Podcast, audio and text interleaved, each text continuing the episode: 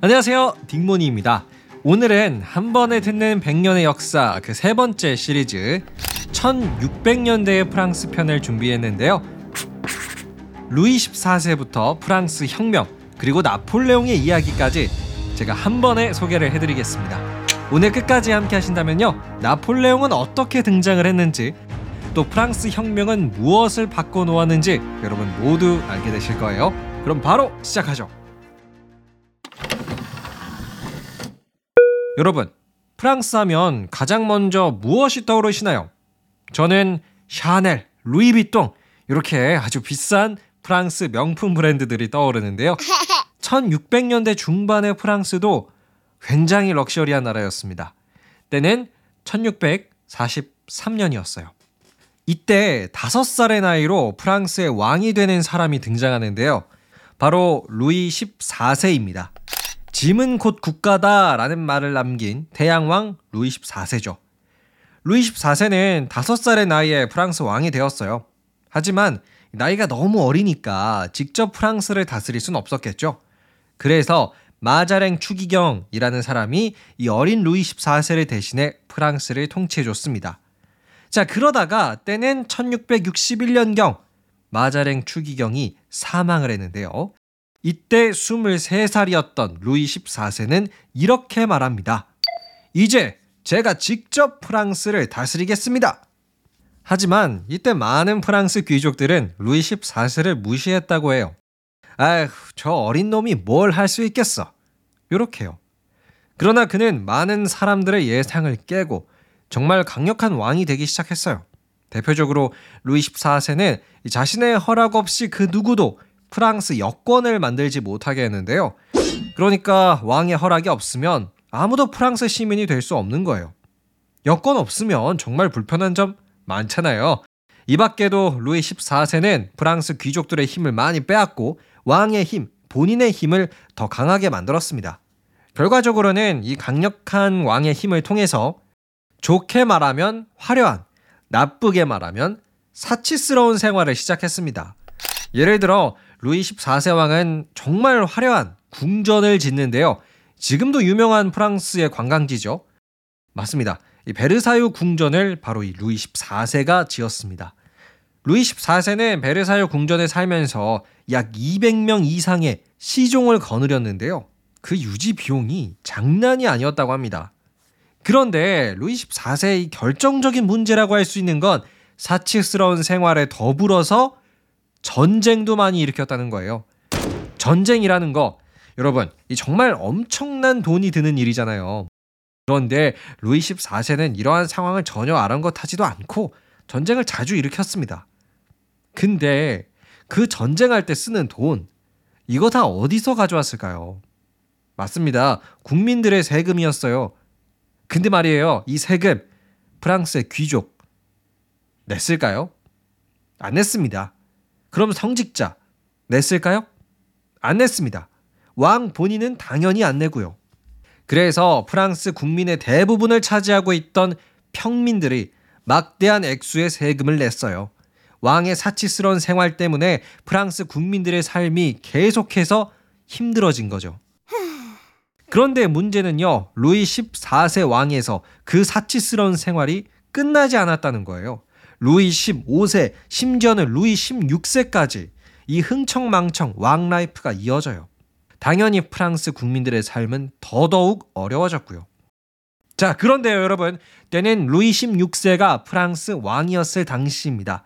이때, 아, 정말 큰 문제가 터져요. 바로 프랑스 왕실의 돈이 바닥난 겁니다. 프랑스 국민들의 돈은 뽑아 먹을 수 있는 대로 뽑아 먹고 정말 한 푼도 남아있지 않았어요. 그래서 때는 1789년 당시 프랑스의 왕 루이 16세가 어떻게 하냐면요. 지금으로 치자면 비상대책위원회 같은 삼부회라는 걸 소집합니다. 삼부회란 총 3개의 신분, 성직자, 귀족, 평민으로 이루어져 있는 의회를 의미해요. 가장 높은 신분이 제1신분, 성직자였고요. 제2신분이 귀족이었습니다. 그리고 마지막으로 3신분 일반 평민들이었고요. 루이 16세는 이 삼부회를 소집해서 우리가 왕실에 지금 돈이 다 떨어졌다. 이거 어떻게 수습할지 너네들이 대책을 좀 내놓아 봐라. 라고 명령을 했습니다. 그래서 삼부회가 이렇게 저렇게 머리를 한번 써봐요. 근데 도저히 방법이 없는 거예요. 그러니까 루이 16세가 다시 명령을 해요. 야, 내가 너네 지금 빨리 해결책 내놓으라고 했는데 너네 여태까지 지금 뭐 했던 거냐? 아휴, 그냥 해산해라. 이렇게 루이 16세는 삼부의 해산을 명령했습니다. 그런데 이때 여러분 아주 충격적인 사건이 일어나는 게 뭐냐면요. 제 3신분 평민의 대표가 루이 16세에게 이렇게 말합니다. 싫습니다. 우리는 국민의 뜻으로 여기에 모인 것이지 당신 왕의 뜻으로 여기에 있는 게 아닙니다. 우리는 절대 해산하지 않을 겁니다. 네. 평민들이 왕의 명령을 거역하는 순간이었습니다. 이때만 하더라도 왕의 명령은 곧 하늘의 명령, 정말 거역해서는 안 되는 것이었어요. 하지만 삼부의 사건은 이 사람들의 인식이 바뀌었다는 걸 증명해 주는 것이죠.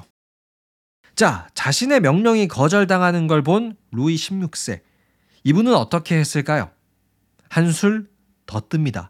자신의 국민들을 상대로 군대를 보내요. 그러니까 프랑스 군대가 프랑스 시민들을 향해 총칼을 겨눈 거죠. 결국 3부에는 해산했습니다. 자, 근데 문제는 뭐죠? 프랑스의 시민들이 이러한 상황을 다 지켜봤다는 거예요. 아, 왕이라는 자가 우리 프랑스 국민을 향해 총칼을 겨누는구나. 라는 걸 봐버립니다. 그래서 프랑스 시민들이 어떻게 하냐? 들고 일어나죠. 그 유명한 프랑스 혁명의 시작이었습니다. 분노한 시민들은 가장 먼저 절대 왕권의 상징이라고 불렸던 바스티유 감옥으로 돌진했는데요. 바스티유 감옥을 불태우고 그 안에 있던 죄수들을 풀어줍니다. 본격적인 혁명의 시작이라고 볼 수 있어요. 자, 그런데 이때요, 루이 16세가 아, 끝까지 왕으로선 되게 실망스러운 모습을 보여주는데요. 루이 16세는 베르사유 궁전에 숨어서 외국 군대의 힘을 빌리려고 해요. 우리 프랑스에 지금 이상한 놈들이 시위를 벌인다. 외국 군대를 프랑스에 들어오게 해서 이 세력을 다 죽이자. 네, 자기 국민들을 죽일 계획을 짜고 있었습니다. 하지만 이 아찔한 계획 성공하지 못했고요. 루이 16세와 그의 부인 마리 앙뚜아네트는 베르사유 궁전에서 프랑스 파리로 압송되어 옵니다. 자, 이런 상황에서 3부에는 다시 합쳐져 프랑스 인권 선언문을 발표하는데요. 그 내용은 이렇습니다. 국가의 진정한 지배자는 왕이 아니라 국민이다. 네, 아주 멋있는 말들이 많습니다. 자, 그렇다면 프랑스 혁명 이후 프랑스에는 태평성대가 찾아왔을까요? 그렇지 않습니다. 왕이 물러나고 프랑스에는 삼부의 뒤를 이어 국민의회라는 것이 만들어졌는데요. 이 국민의회가 혁명 이후에 프랑스를 통치를 해요. 자, 그런데 이때 로베스 피에르라는 사람이 국민의회의 권력을 잡습니다. 근데 이 로베스 피에르라는 사람 굉장히 무서운 사람이에요. 자신의 의견과 조금이라도 다르면 다 죽였어요. 혁명 이후의 프랑스는 그러니까 완전 피바다였죠. 혁명 재판소라는 것이 생겨서 어, 혁명에 반대하는 사람들은 다 목을 잘랐습니다. 이때 이 사람의 목을 빠르게 자르기 위해서 길로틴 영화에서 자주 보는 그 단두대가 발명되기도 했었죠. 아, 예, 그리고 이때 루이 16세와 마리 앙뚜아네트도 처형을 당했어요. 자, 이렇게 들으셨다시피 프랑스 혁명 이후의 사회는 굉장히 혼란스러웠어요. 근데 왜 이런 말 있잖아요. 난세의 영웅이 나온다. 이 혼란스러운 상황 속에서 나폴레옹이 등장을 합니다. 맞아요. 프랑스 혁명 이후에 나온 사람이 나폴레옹이에요. 원래 나폴레옹은 로베스 피에르, 아까 그 처형 많이 한 사람, 이 사람이 프랑스 정권을 잡았을 당시에 이미 프랑스 군대의 꽤 유명한 사령관이었어요. 하지만 결국 로베스피에르도 인과응보 자신의 목이 잘렸는데요. 그러면서 로베스피에르 정부는 망했습니다. 이때 이 정부에 속해 있었던 나폴레옹도 순식간에 일자리를 잃어요. 뇌물을 받았다. 뭐 여러 가지 안 좋은 혐의를 받아서 나폴레옹은 프랑스 군대에서 잠시 쫓겨났습니다. 하지만 한 지인의 덕분으로 새로운 프랑스 정부에서 다시 군인 생활을 할 수가 있었는데요. 이후에는 잘 아시는 것처럼 나폴레옹이 여러 가지 굵직굵직한 전투 성과를 내기 시작해요. 이탈리아를 정복한다든지 이집트를 공격한다든지 여러 귀족들의 반란을 제압한다든지 군사적으로는 아주 뚜렷한 성과를 올려줘요. 그러면서 프랑스의 국민들이 나폴레옹 사령관에 엄청 열광합니다. 프랑스의 승리를 가져다주는 장군이니까요. 자, 이렇게 국민들의 지지를 얻은 나폴레옹. 그는 어떻게 하냐면요. 쿠데타를 일으킵니다. 당시 프랑스 정부를 무너뜨리고요. 본인이 황제가 돼요. 때는 1804년 그의 나이 35살 나폴레옹 황제가 탄생을 합니다. 1804년 황제가 된 나폴레옹은요, 역시 전직 군인답게 다른 나라들이랑 전쟁을 참 많이 했어요. 뭐 그래가지고 다른 유럽의 나라들도 이 나폴레옹의 프랑스를 굉장히 견제하기 시작했습니다. 제 저렇게 놔두면 언젠가 우리나라 쳐들어올 것 같다. 라고 생각을 해서 유럽의 여러 나라들이 동맹군을 만들어요. 동맹을 맺어서 나폴레옹의 프랑스를 박살내자는 거죠. 그래서 당시 유럽에 가장 싸움을 잘한다고 하는 다섯 나라가 모입니다. 그 다섯 국가는 영국, 독일, 오스트리아, 러시아, 그리고 스웨덴이었죠. 이후 1805년 이 동맹군과 나폴레옹 황제의 프랑스 군대가 한판 붙는데요. 전쟁의 승리는 나폴레옹 황제의 프랑스 군대였습니다. 뭐 이때 이 전성기의 나폴레옹은 뭐 거의 전쟁의 신이었다고 하네요. 웬만해선 전투에서 안 졌어요. 자, 이렇게 강력한 동맹군을 꺾어버린 나폴레옹은 그야말로 유럽의 지배자가 됐었는데요. 스페인, 이탈리아, 네덜란드, 독일의 일부분 등을 다스리는 이 프랑스 제국을 만들어내는데 성공을 했어요. 하지만 이 시간이 지날수록 제국 곳곳에서 반란이 일어나기 시작했고요. 때는 1809년쯤에 나폴레옹이 러시아 군대에게 참패를 당하고 맙니다. 그래서 프랑스의 시민들이 나폴레옹 황제가 전쟁에서 졌잖아요. 그래서 뒤도 돌아보지도 않고 나폴레옹을 황제에서 폐위시켜요. 더 이상 너는 프랑스의 황제가 될 수가 없다. 나가라. 그래서 조그마한 땅 하나 주고 나폴레옹한테 거기 가서 살아. 이렇게 해버립니다. 자, 이제 프랑스에는 나폴레옹 황제가 없어졌어요. 그럼 이후에 프랑스는 누가 다스렸을까요? 바로 처형당한 루이 16세의 동생 루이 18세가 프랑스의 왕으로서 다시 등장을 해버립니다. 프랑스 혁명 이전으로 돌아가 버리는 아주 충격적인 상황이 일어난 거죠. 프랑스 혁명에서 정말 수많은 희생이 있었는데요. 마치 없었던 일이 돼버린 겁니다. 뭐, 아무튼, 루이 18세 새로운 프랑스의 왕이 됐는데요. 이분은 과거의 교훈을 전혀 얻지 못했나 봐요.